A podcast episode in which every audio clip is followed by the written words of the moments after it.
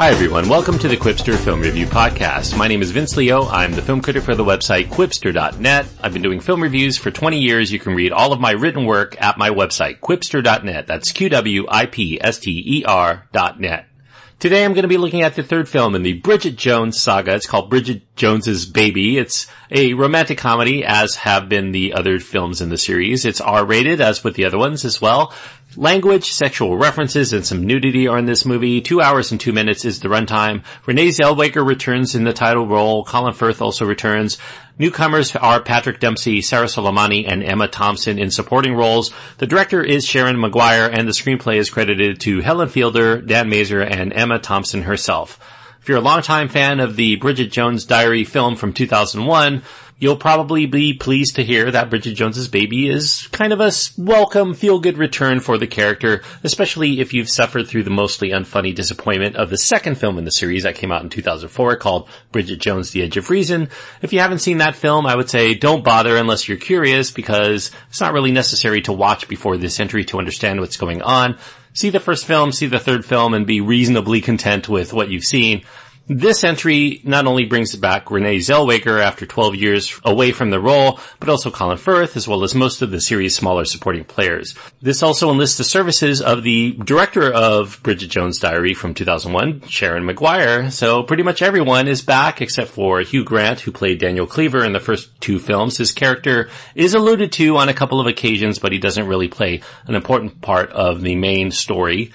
Now, this entry takes place before the action of Helen Fielding's actual third novel in the Bridget Jones series called Bridget Jones Mad About the Boy. That one featured the adventures of Bridget Jones when she's in her 50s, so she's in her 40s here, so this is kind of a prequel to the book. If this film is successful at the box office, perhaps we'll see that book actually get adapted. If you're into comedies, sitcom comedies especially, the kind that you might find on cable TV where they have bad language and some nudity, like Sex and the City, then you'll probably be the kind of audience that the Bridget Jones series is seeking, even though it's set in London and not New York City. The premise of Bridget Jones's Baby is, yet again, a love triangle, as has been in all three of these films now. Bridget has just turned 43 years old. We find her at the beginning of the film still alone. She's still living in the same flat in London, and she doesn't have, despite all of these movies coming out about her trying to find love, she doesn't have a husband. She doesn't have any children. She's not been married, so she's been successful in her career because now she's a producer for a television news program in London. On the urging of a friend and colleague, Bridget gets cajoled into attending an outdoor music festival where people expect to get laid, in addition to listening to a lot of good music, I guess, and to get laid often, I might add. And while she's there, she ends up meeting right away this very charismatic, very good-looking American, a billionaire, a dating site wunderkind named Jack Qwant, played by Patrick Dempsey. And one thing leads to another, and they soon have relations, as she describes it in this film. About a week later, though, she ends up running into her old flame from the first two films, Mark Darcy. He's very reserved and very refined. He's going through a divorce, but he professes to still have feelings for Bridget that have come up now that he's seen her again. And one thing leads to another, and they also have relations. So when Bridget ends up finding out that she is, at 43, pregnant, it becomes an awkward situation for them all, because she doesn't know which of these two appealing men is the actual father, being so close together in their rendezvous. So she hasn't really gotten the results of a test, so she has to accept the situation of responsibility and let them know individually that they may be the father of her baby, but she ends up not quite being able to tell them that they're not quite the father after they respond positively to it. So yeah, therein lies a problem. Somebody's going to get jilted at some point and find it a very crushing experience to find out that they're not the father. So that's the premise. It's a very punchy script. It's credited to the creator of Bridget Jones, at least in the novel form, Helen Fielding. You got two other Academy Award-nominated screenwriters to touch up the script. You know, Emma Thompson here, she wrote Sense and Sensibility and got an Oscar nod for that one. She is also in the film. She has a supporting role as Bridget's obstetrician. She has a funny role. She ends up having to bite her tongue because Bridget is too busy wrangling over what she actually should do about her predicament. She ends up juggling both men with the notion that they're the father, and the obstetrician can only shake her head at what she's seeing here. And then The other Academy Award nominated screenwriter here is Dan Mazer. He is known for being in the ribald comedy camp. Very big laughs, usually of a bawdy nature. He wrote the screenplay for Borat, for instance, and that's when he got an Oscar nod for. So although the premise of a woman who doesn't know who the father is has been the source of comedy on TV and other mediums for many years, this one is a little bit novel in that it is about a middle-aged woman. For instance, we get this term in here called geriatric pregnancy. So we don't see a lot of women 35 plus get pregnant in movies and how that's going to affect their decision on what they should do. We also get this ageism at the workplace that's kind of novel too, because the TV station that hosts her show is looking for a more modern, more hipster-friendly workplace to kind of generate more fresh feel for the younger audience. Those things are at least rare enough to keep the entire movie from feeling like completely well-worn goods. It does take some suspension of disbelief, though, for the sake of the comedy, to presume that some sort of test on who the father is wouldn't have been done far, far sooner than the point when it actually takes place within the film. But I guess the writers of this movie probably feel they need this contrivance of the ignorance of everyone involved because they want to have comedy that stems from the rivalry of the suitors, as well as to keep viewers hooked in as to who actually is the father and what's going to happen, toward the end of the movie. So reportedly, there were several endings that were actually filmed to this movie, and I guess if that's the case, then they probably went with the one that tested better with audiences before they ended up choosing the one to release. I will say, I don't know what the other endings were like, but I ended up leaving fairly content with how things play out. Renee Zellweger, this is her first prominent big screen role in a while, probably over half decade. I think not since 2009 has she been the star of a movie that's been in wide release in the movie theaters. So it's easy to forget that she actually is a 3-time Oscar nominee. She even won one of the Oscars for Cold Mountain, and one of her Oscar nominations, the very first one she received, was back in 2001 for Bridget Jones's Diary itself. So this is the kind of role that she's known for, and she's very synonymous with that. And I know that a lot of people have criticized Renee Zellweger for not quite looking the same as how people remember her when she was in her 20s and 30s. There has been a few years since people have seen her, and as she's gotten into her mid-40s, there are some changes that take place in the aging process and people lose their minds.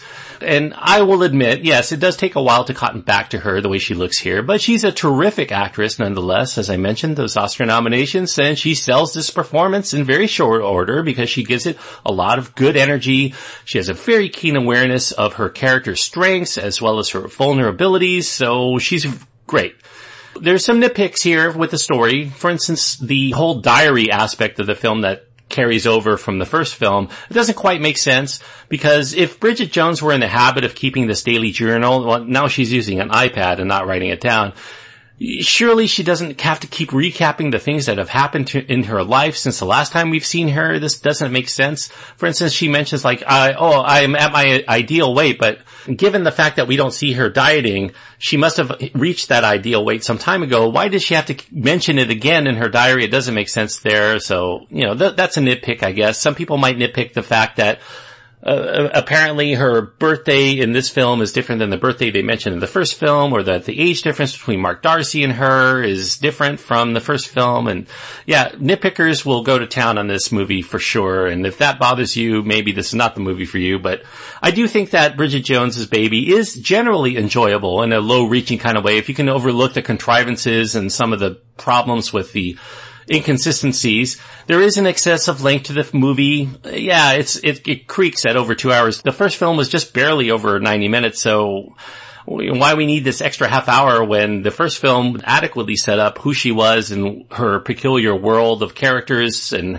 her situation. This movie really is padded with a lot of musical interludes. There's this on-the-nose soundtrack, what they call a jukebox soundtrack, of hit after hit after hit. And, a lot of these songs are really there to drive the film's tone, the vibe. I think that the story and the characters themselves should be doing the brunt work of the feel-good feelings instead of the music, so it gets to be kind of overbearing in that way. There are three screenwriters, as I mentioned, and I guarantee you they did not collaborate on this screenplay together. They all gave their individual passes on the script because the plot and the jokes feel very schizophrenic. You know, for instance, in one scene, things are very wry, they're very witty. I assume Emma Thompson had her hand in some of those scenes, given her writing style. And then at other times, things are very slapsticky, very broad, very rude, cheerfully so, very bawdy. And that's no doubt the fingerprints of Mazer all over those scenes. There are many scenes in here that are shoehorned in just to get a big laugh in times when things are a little bit down. For instance, toward the climax of the film, there's this very hasty ride in a cramped pizza delivery car that feels very out of place. You got this Italian stereotype at the wheel. Obviously, they're just trying to install a big laugh set piece in this part of the film because there were very sentimental and semi-serious moments around it. So I guess they feel like they might lose the audience if they're not laughing at something, and it gets put in here for no real reason. While Bridget Jones's Baby is not the sort of sequel that's chock full of original ideas by any means, and the developments are not plausible at all, I think that if you're willing to overlook some of those things, if you're a fan of the first entry, you'll probably enjoy this as a long and coming follow-up, but a very welcome nostalgic return of Bridget Jones to the big screen to give you a few additional laughs, either at her expense or with her. And if you enjoy formula romantic comedies, this one is done reasonably well within that genre. So I'm going to give this film 3 stars out of 4. 3 stars on my scale means that I think that it is recommended with reservations, basically strictly for people who like romantic comedies. If you like that genre of films, this is going to be right up your alley. Certainly if you like the first film, you'll probably give this one a go and be reasonably entertained. You know, don't expect it to be as good as the first film, but it is, in my opinion, better than the second film by a long shot. So I would recommend it for people who have stuck through the series to this point, whether you see it out in the theaters or whether you see it, you know, when it comes out on streaming or VOD or DVD or whatever.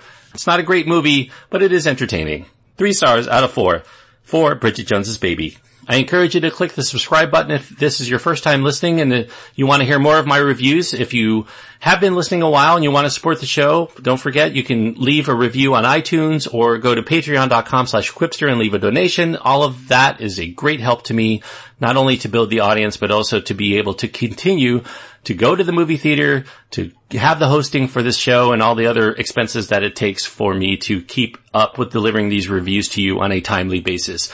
Also, if you want to get in touch with me, go to my website. You can find my email address as well as links to my Twitter feed and Facebook page. Any of those are adequate ways of getting in touch. I respond to everything that people send to me personally, so maybe I'll even read it here on one of my reviews. Quipster.net is where to go. That's Quipster.net.